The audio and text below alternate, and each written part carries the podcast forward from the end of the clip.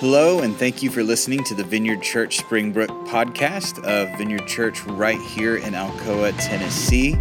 If you haven't already, you can check out our website for more information about our church or find our audio archive with all of our previous messages at www.vineyardchurch.us. You can also subscribe on Apple or Google Podcasts. Now, let's hear this week's message. Let's jump in. We're going to be in John chapter 6. It's going to be verses 60 through 71. I'll step aside so you can see the verses on the screen. Many of his disciples said, This is very hard to understand. How can anyone accept it? Jesus was aware that his, disciple, his disciples were complaining, so he said to them, Does this offend you? Then what will you think if you see the Son of Man ascend to heaven again? The Spirit alone gives eternal life. Human effort accomplishes nothing. And the very words I have spoken to you are spirit and life. But some of you do not believe me, for Jesus knew from the beginning which ones didn't believe, and he knew who would betray him. Then he said, That is why I said that people can't come to me unless the Father gives them to me. At this point, many of his disciples turned away and deserted him. Then Jesus turned to the twelve and asked, Are you also going to leave? Simon Peter replied, Lord, to whom would we go? You have the words that give eternal life. We believe and we know you are the Holy One of God. Then Jesus said, I chose the twelve of you, but one is a devil. He was speaking of Judas, son of Simon Iscariot, one of the twelve who would later betray him. This is the gospel of Christ. Thanks be to God. I'd like to apologize for my hair when I was up here earlier. One of my kids graciously told me I look like a Who from Whoville. So, just a little dose of confidence right before you get on a stage. um, yeah, my computer broke, so I have real papers, and I'm a little anxious about. I can kind of see them. I forgot my glasses too, y'all, this, mo- this morning. Um, uh, let me pray. Let me pray for us, please. Uh, Jesus, uh, thank you. Thank you for this room. Uh, thank you for these people. We were praying this morning, and I was overwhelmed by the honor that it is to get to be part of what we do here uh, on Sunday mornings. And so I just, I'm just glad and I'm grateful. And so I just pray over the next few minutes that you would um, you would wake up our memories. I feel like you want to build faith in us as we remember who you are, and so I just I, I just ask you to do that work this morning in us. In your name we pray. Amen. Um, okay, so uh, just like uh, the Who comment, there are uh, part of raising boys. I have all all three of my kids are boys. Part of that work is um, a really awkward uh, work, and it, it, there are some awkward moments. And um, and so I just want to tell you a few of those that um, all I believe have happened at grocery stores. That was something I was ill prepped prepped for as a parent that there would be so many awkward moments in a grocery store. And I'm sure that you've had these too. You don't have to have like had kids to have awkward grocery moments. I'm just going to give you some of ours. Things happen like, um, especially when my boys were little, uh, when my twins were small, um, they would do things like uh, out loud ask a question like, "Is that what fat is?" And then like point to a person, you know, and you're like oh dear or is that what old is because she's old you know and you're like oh my gosh you, i love your questions but can we just like maybe a little quieter or you know um, they uh, one time they saw we saw this man it was around christmas time and he saw a man, um, and he had a red shirt and a white beard and a little bit of a belly. And so they pointed and they were like, Santa! And this man has never been more offended in his whole life. Just like, how dare, you know, I'm like, it's Christmas. Like, wear a different color shirt if you don't want to if you don't, you know, dye your beard, I don't know. Like it's gonna happen. Um, we uh, we taught our kids that. I remember my, my grandmother had um, very wrinkly hands, and the boys were obsessed with them. And so they would ask me about them all the time. And I told them, I guess at some point, I like, you know, offhand comment. I was like, oh, uh, wrinkles are a sign of adventure. Like if you have a lot of them, then it means you've had a lot of adventures in your life. Like this is, a, we want a lot of wrinkles, like because we want a lot of adventures. And I remember being at the grocery store. We used to go on Wednesdays because um, there were free samples all throughout the grocery store on Wednesdays because it was senior citizen discount day. Um, and that's how you distract twins in a grocery store. Amen, Alan Coulter? Um, that's, is you go around and you have to get free samples. But the, uh, the cost of doing business that way is that you then have to. Uh, um, you have to answer questions for all of the people who are struggling to see the labels. And so this woman comes up and she was like trying to get us to help me uh, see if she was getting the right kind of Triscuits. And uh, one of my kids looked at her and they said, You must have so many adventures because you have more wrinkles than I have ever seen.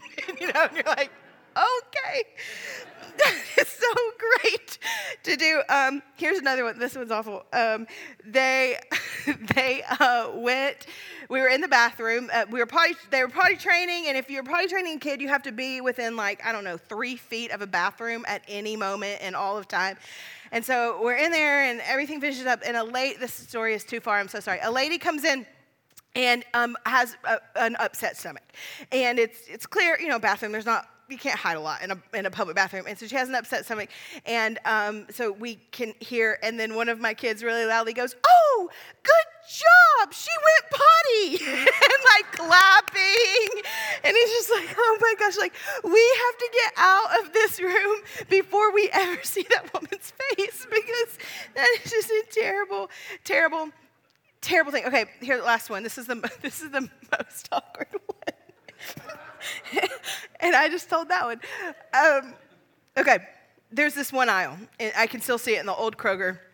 It was like the natural food, the organic section, and you, you came from the produce into that. And I let my kids out of the cage, like I let them out of the cart, and uh, so they're, they're gonna they were kind of going off on their own. And when they do, they round the corner and they go up this aisle all by themselves. And I roll my cart around just in time to see them walk up to a man that we do not know. And both of them hold their arms in the air and say, Daddy? Are you my daddy? This is our daddy. Like, they've planned this together at three. I don't know. He doesn't even look like Daniel. This is just a man. And he looks at me like, Is it true? and I'm like, no, like, no, no, I'm so sorry. I don't know what they're doing. And they're just like, Dad. And he just like hightails it down the aisle and they're just screaming, Daddy. You know, it was awful. It was awful, awful, awful. Awkward moment after awkward moment in the grocery store. Um, it, it, that's kind of where we pick up today in our story with Jesus. We have um, this story that Chad just read to us comes on the heels of a very awkward moment with Jesus that we've just sort of like parachuted into. We've just like jumped uh, right into. Jesus has just offended um, a really big crowd. So I want to set you up and give you some context and then uh, talk about maybe what that means for us today. Um, we are in John chapter 6. And so if your phones are still open to it or you're following along, look back a few verses uh, for sure. In John chapter 6, uh, a lot of big things have happened. We've actually talked about a few of these over the last few weeks. Uh, Jesus has healed the 5,000. He has uh, walked on the water. He's gone to the other side of the shore, and the crowd that he just fed meets him on the other side of the shore. And he's been preaching to them. These big things happen. Um, and so it's at this other side of the shore in this sermon when Jesus is talking to this big wide crowd who ha- honestly just tried to make him a king. Like they love him. Uh, he says this crazy thing. He looks at this crowd and he says, If you want to find your way to the Father, then you have to eat of my flesh and drink of my blood. And like, that sounds weird to us, but we have communion, you know, we have some things that, that make that feel a little like, yeah, it's weird, but we talk about it sometimes. Um, this is, Jesus is saying this to a first century Jewish crowd. Like, this was incredibly offensive. This wasn't awkward. This was beyond awkward. This was offensive. This was a first century Jewish kosher crowd. This crowd had rule on their life that they were to never eat or drink of the blood of, of any animal. It's from Leviticus uh, 17. They had set rules around how to butcher a piece of meat so that uh, you could eliminate the risk of blood coming in contact with meat uh, as much as possible.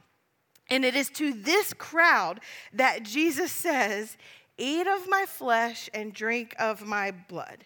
It's one of those moments where uh, you look at your friend and just say, read a room. You know, like That's not, this is not, not the room for this. It is beyond bonkers and it's beyond awkward. It is, it is shockingly offensive to this group of people. Uh, like many stories that John tells us in the gospel, this moment also points back to an Old Testament moment. We've talked the last few weeks about John pointing back to things that happened with Moses. Uh, this week's story points back to something that happened earlier uh, with King David in 2 Samuel 23. Um, the prophet Samuel, he tells us the story about David and his three warriors that kind of sets up what Jesus says to his people. So I just want to super briefly tell you that story. Uh, the, the prophet says that David had three mighty men or three warriors, three friends, three people he could uh, count on who would do anything for him. And David and these three men, they're sitting in a fortress. It's a time of battle.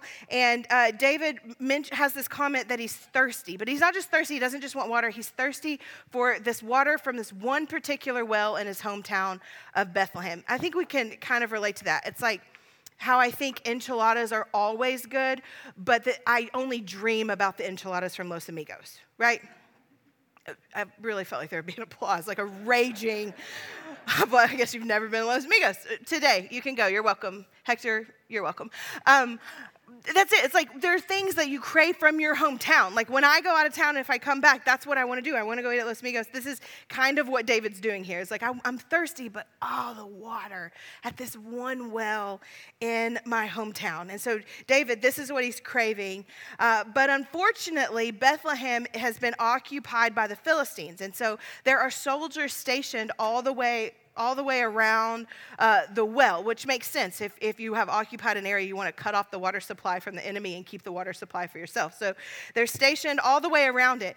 Um, but these guys, they decide to go get him the water. Like they are his mighty men, and they decide to go do this for David. They're going to put their lives on the line in order to bring David back this water that he wants so badly. And they, they do it they go, they like fight through the Philistine soldiers, and they offer their bodies as a sacrifice in order to get some water um, from the well in Bethlehem and bring it back to David. But when the water arrives, when the water gets to him, David refuses to drink it. It reads like the most ultimate diva move in all of time. He says, No, he won't drink it, and then he pours it out. It's like, uh, I picture Beyonce. I don't know why, like, I just feel like she could get away with that. Um, but he, he, he pours it out. He's like, no, I won't have it. And then he pours it out. But it only, it reads like a diva move, like a, he thinks he's really self important, but it actually wasn't. Uh, these men, they bring this water to David, and David does kind of the opposite of a diva move. It's this honestly genius political move that we can't get into but uh, this like move of friendship where basically what he says is his out of his gratitude he was like i cannot drink this thing because i would benefit from you sacrificing your life for me it would be me profiting, like my desires being fulfilled by you uh, offering your life as a sacrifice to me. And I, I, I love you, and I can't do that to you. I would profit off your love, and I would profit off your loyalty, and I cannot do that in good conscience. So back to John 6. Uh, while Jesus, uh, what he said would have been shocking and offensive on so many levels for a first century Jew, uh, and it was both shocking and offensive, um, it may not have been for the reasons uh, that we think, for the graphic reasons of blood and flesh. This passage, it, it kind of reads as if Jesus has like a flagrant disregard uh, or a rebelliousness for the rules and the structure of things in the Jewish faith. And honestly, uh, sometimes Jesus does do that. he has a blatant disregard for the structure of things in uh, the Jewish faith. But, um, but this, this eat of my blood, this drink of my eat of my flesh and drink of my blood, it was uh, bigger than broken rules and maybe harder for them to process. Because Jesus wasn't bucking the system, he was fulfilling it. He wasn't saying, uh, don't follow the system. He was claiming to be the Jewish system. When Jesus uh, looked at a very Jewish crowd and said, Eat my flesh and drink my blood, he was saying kind of the opposite of David refusing the water. Jesus was saying, To get to the Father, you must profit off of me. To get to the Father, you must benefit from me, if you want to live forever, to be part of this kingdom of God that I'm always talking about, then it will require you to benefit from and profit from my love and my loyalty and my body, my life and my death. Read for that flesh and blood. Jesus wasn't uh, like beginning a practice of cannibalism. He was declaring the mercy and love and sacrifice and grace of the new order of God's coming kingdom. And in many ways, I would think for a first century crowd, that made cannibalism look like regular because grace was foreign. Grace was confusing, and grace kind of blew up their systems. Uh, Jesus' words here, they put one big fat hole in the crowd's worldview. And that's where we find them in our reading for today. Uh, when Chad picked up the reading, we find a crowd that's, that's shaken. When, when someone does what Jesus did and exposes or weakens our way of seeing things, we often respond just like this crowd did.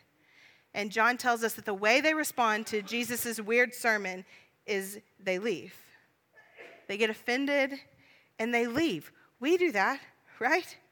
Uh, we prefer to avoid what's been costly or awkward, i.e., me and the boys in the bathroom. The last thing I wanted to do was see that lady's face. I pray I never do, right?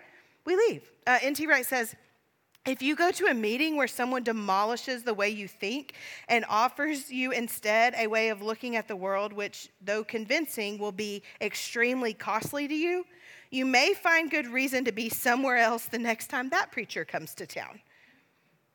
This is what sets up our story today a disappearing crowd and confused disciples and offensive grace. And it's here in what reads like a bit of a low moment in Jesus' life. He's been on this high. He's fed 5,000 people with a few loaves and a few fish. He walked on the water. And then he has this crowd who, who, who wants to follow him anywhere. And then everybody leaves. And so, what looks like a low moment, uh, Jesus looks at his disciples, at his 12 closest friends, and he says, Are you leaving too? Like he offers them an out. The crowd is tired and they're confused and they're offended and they leave. And I assume so are the disciples, tired and confused and offended. And so Jesus offers them an escape. Uh, a few weeks ago, uh, we, I was at a cross country meet, and it was the high school meet and then the middle school meet afterward, and it was at Victor Ashe, and it was pouring rain like pouring rain. And I watched the crowd dwindle. Like the girls ran, and then all the girl parents left. And then the boys ran, and all the boys' parents left. And Erin Britt was there because she's a great youth pastor, and she is, and like all of our local area schools were there. And so she's a great youth pastor, and she's a great young life leader. And so she's there to watch the race. And at some point, I looked at her and I was like, You should go. Like, you don't even have, these aren't even your children. Like, I have to be here. You should leave. Like, if you're looking for a reason as your boss, like, go home, go get dry, like, go take a shower. And of course, she did it. She stayed till the last middle school kid ran because she's wonderful. Um, but I think that's a, a, similar thing. Jesus looking at his disciples and saying, If you want an out, it's here. Are you going to leave too? Uh, and so Peter speaks up because he always speaks up. And he speaks for the group. And he says what is maybe my favorite line in the whole New Testament. He says, Lord, to whom else would we go? Jesus offers an out, and Peter says, But where else are we going to go? You have the words that bring life. Who else are we going to go to? For Peter, uh, the Word had become flesh. It's what John promises in the very first chapter of his gospel is that the Word would become flesh, and that happened for Peter. For Peter, Jesus was more than a miracle worker who could make a meal out of nothing. He was more than a good preacher or a, a bearer of good ideas. For Peter, Jesus had become the physical embodiment of hope and the physical embodiment of mercy and a loving Father and an active kingdom all over the world for Peter uh, and the disciples who decide to stay, including the writer John. Uh, the, the actual life or flesh and stories of Jesus mattered far beyond good teaching or far beyond good ideas. They had become hope and life and love and mercy. Uh, Peter got what Jesus had been daring the crowds uh, in the verses right before to go beyond like a one dimensional understanding of what Jesus was doing and saying and, and inviting them into the word becoming flesh and blood in their lives. And for Peter, this had happened. For Peter, Jesus had become life and death and hope and mercy and an invitation to allow space for the living Christ to take up residence and room and move stuff around in his life and in his heart, to shift his worldview. It's why uh, Jesus, right before he gives him an out, talks about the Spirit as he's dealing with the disciples and the crowd's confusion. It's because he's saying, My message, it goes beyond listening and it goes beyond implementing, it's about embodying and indwelling. Jesus, he's uh, answering the question how do we move from just believing things about you to being filled with the words of eternity and the power of the kingdom of God? And in verse 63, he says, The Spirit alone gives eternal life, human effort accomplishes nothing. The message version says it like this The Spirit can make life, sheer muscle and willpower don't make anything happen. My words are spirit words and life making words. Jesus, at this point in his ministry, is, is transitioning, he's tr- and he's trying to bring the crowd along with him. At this point in his ministry, he's not just talking about the kingdom of God, he's bringing it into the present moment, into their lives, offering uh, it to anyone who wants a ticket. This chance to join up, this chance um, to the promise of eternity, lighting up their lives and lighting up their souls. An invitation to live beyond believing an invitation to live beyond existing and into something very kingdom, something uh, not just heaven and otherworldly in a sense, but a chance to glimpse and to try and to play within the glory of the kingdom of God now. And that's what Peter's replying to. That's what Peter's replying to. Are you going to leave too? No. You are it. You are the word, uh, eternal, springing up within me. Where else are we going to go?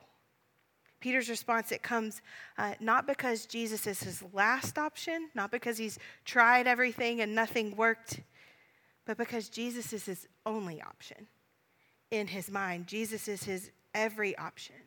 Peter has been in close proximity to Jesus. And so for him, love has gone beyond teaching to embodying. He's lived mercy. He's lived grace that he barely understands, and his faith has grown. Uh, there's a story that I read a, a, few years ago that I loved about C.S. Lewis. Um, C.S. Lewis uh, is a, a, Christian thinker that um, almost every modern theologian points back to. Like he just has this big, giant impact on Christian thinking. But, um, but for many years, he was an atheist. He was a professor at Oxford and he uh, didn't believe in Jesus at all. And he would meet up with his friends, uh, usually in this pub, and they would talk and they would talk about life and philosophy, but they would talk about religion. And, and, and C.S. Lewis's goal was just to be like, you guys are nuts. Like you, you are nuts. This is none of this is true. Um, and so we met with these people, and, and um, for you nerds in the room, there were uh, just a few of them, but one was Hugo Dyson, the other was J.R. Tolkien. So it's like it was a pretty good room. Um, so he sits with them and he talks to them. Uh, and, and uh, C.S. Lewis, he talks about this night, this night that changed his life forever, the night that he moved from not believing to believing. And it's this, this super simple moment. But he says that they were actually walking and they're walking down the street, and this breeze comes down the street. And when it comes, uh, it, the breeze, breeze blows through them, and there are leaves on the ground, and it takes the leaves and they kind of dance around. You know, we're about to see this in just a few weeks around here, right? Uh, where the leaves kind of do the dancing thing. And C.S. Lewis says uh, that he looked and he was like, oh, that's cool. Like the leaves are doing the dancing thing. But when he watched uh, his friends, Hugo Dyson and J.R. Tolkien, when he watched them, he said, My friends saw something beyond the breeze. I saw breeze and leaves. They saw something beyond the breeze. Peter I think, can imagine that there's no, can't imagine that there's anywhere else to go or anywhere else to follow because Peter has seen beyond the breeze. He's seen something uh, beyond this world and something eternal. Something beyond believing, something beyond life and beyond death, something uh, that he will never recover from. The kingdom of God at hand. The Jesus who can't quit filling the world with that kingdom. And so he's, he's, he says, Where else would I go? Uh, I have this tattoo, sorry, mom, and um, And it's, it's, uh, it's in the Old Testament, there was this thing that, that the Jewish people would do called Ebenezer's. And essentially, what they would do is they would raise up a stone, like a rock, and um, they would say uh, it would mark the faithfulness of God. So something would happen, and they would place a rock in the ground, and they would say, uh, uh, Till now, God was faithful. Like God was faithful in this moment. And they would leave it there so that generations after generations after generations would come and see the faithfulness of God in these rocks that they would stand as the, these reminders. Um, uh, the way I read it one time is it said, uh, God was in the room in this moment. And so I just put them on my body. I like put them on my wrist. And so in these moments where it's like God was in the room, where I, these moments where I see beyond the breeze, I like I, I mark it on my body because I want to remember that God moved into the room in this moment. These are my marks where, where the times of my life that I could look at Jesus and say, Where else would I go? Because if I'm honest, that's not all the time. I, there's a lot of places I could go sometimes. And so I mark myself so I can remember that I have seen beyond the breeze, that I have, I have seen something worth remembering, I've seen something worth believing, something beyond belief, something that has embodied me, put eternity into my soul. I, I, I, joke, but it's really kind of true that I hope my life is the kind of life where I like fill up my whole wing and maybe the other one with these moments, these marks. So here's what I want to do today. Uh, every Sunday we do something we call Selah. It's just a breath or a pause. Um, and I, what I want to do is I kind of want to spend a little extra time this morning and um, just reflect on those kinds of moments in our lives. Uh, moments when you've experienced something beyond belief, something more like indwelling, uh, something beyond the breeze. And I want to sit in those. And here's why. Um, you probably sometimes are like, why does she make us think about stuff so much? Um, a couple of reasons. um, one, I believe that we shouldn't just talk about Jesus, we should actually do stuff. I got really disillusioned by the church growing up because I was like, all we ever do is talk about this. When we can do something. The second thing is because sometimes um, we are offended. We're offended by Jesus, or often I think we're offended by the church. We're, we're, we're sitting in offense, and I think sometimes uh, that makes us avoid the presence of Jesus. And so we, every single Sunday, do this moment where, like, for a moment, we can't avoid it. For a moment, we can't avoid it. And then the third reason that we do it, we remember because remembering builds faith in us. And as our faith builds, so does our vision and our experience of the kingdom of God. Uh, at this point in time, uh, I think that Jesus people need faith because the world is both offended and offensive. And I think it's important that we learn how to sit and remember to look at the moments beyond the breeze and allow them to sink into our lives and hearts and build faith. So here's what I want you to do put yourself in those moments, maybe three or four at most, maybe just one. Uh, put yourself in um, the, the places like maybe it's a hospital, this happens a lot, a hospital waiting room or exam room or a doctor's office waiting room or exam room. This could be good or bad. I have this moment um, where Huck had a heart surgery and it didn't work. We got horrible news. The guy, did, it didn't fix. And, and that is one of my Ebenezer moments where I was like, I don't have anywhere else to go. You are the only place I have to go because my boy is not healed. And it's scary. So, hospital rooms, or maybe uh, a camp, or a mountain, or a wedding, or a funeral, or a ceremony, or celebration, or death, or birth, or life, or a meal. You know, I say that. There's meals that taste like God loves us and He's real. For, for Peter, that was true. When Peter looks, you look back over Peter's life, there's this moment at a wedding uh, on a hillside in the ocean, walks through the town. There, there are these moments in our life. So put yourself uh, there. And, and we're just going to ask the Holy Spirit to use those moments to. Uh, make us deal with our offense and grow our faith.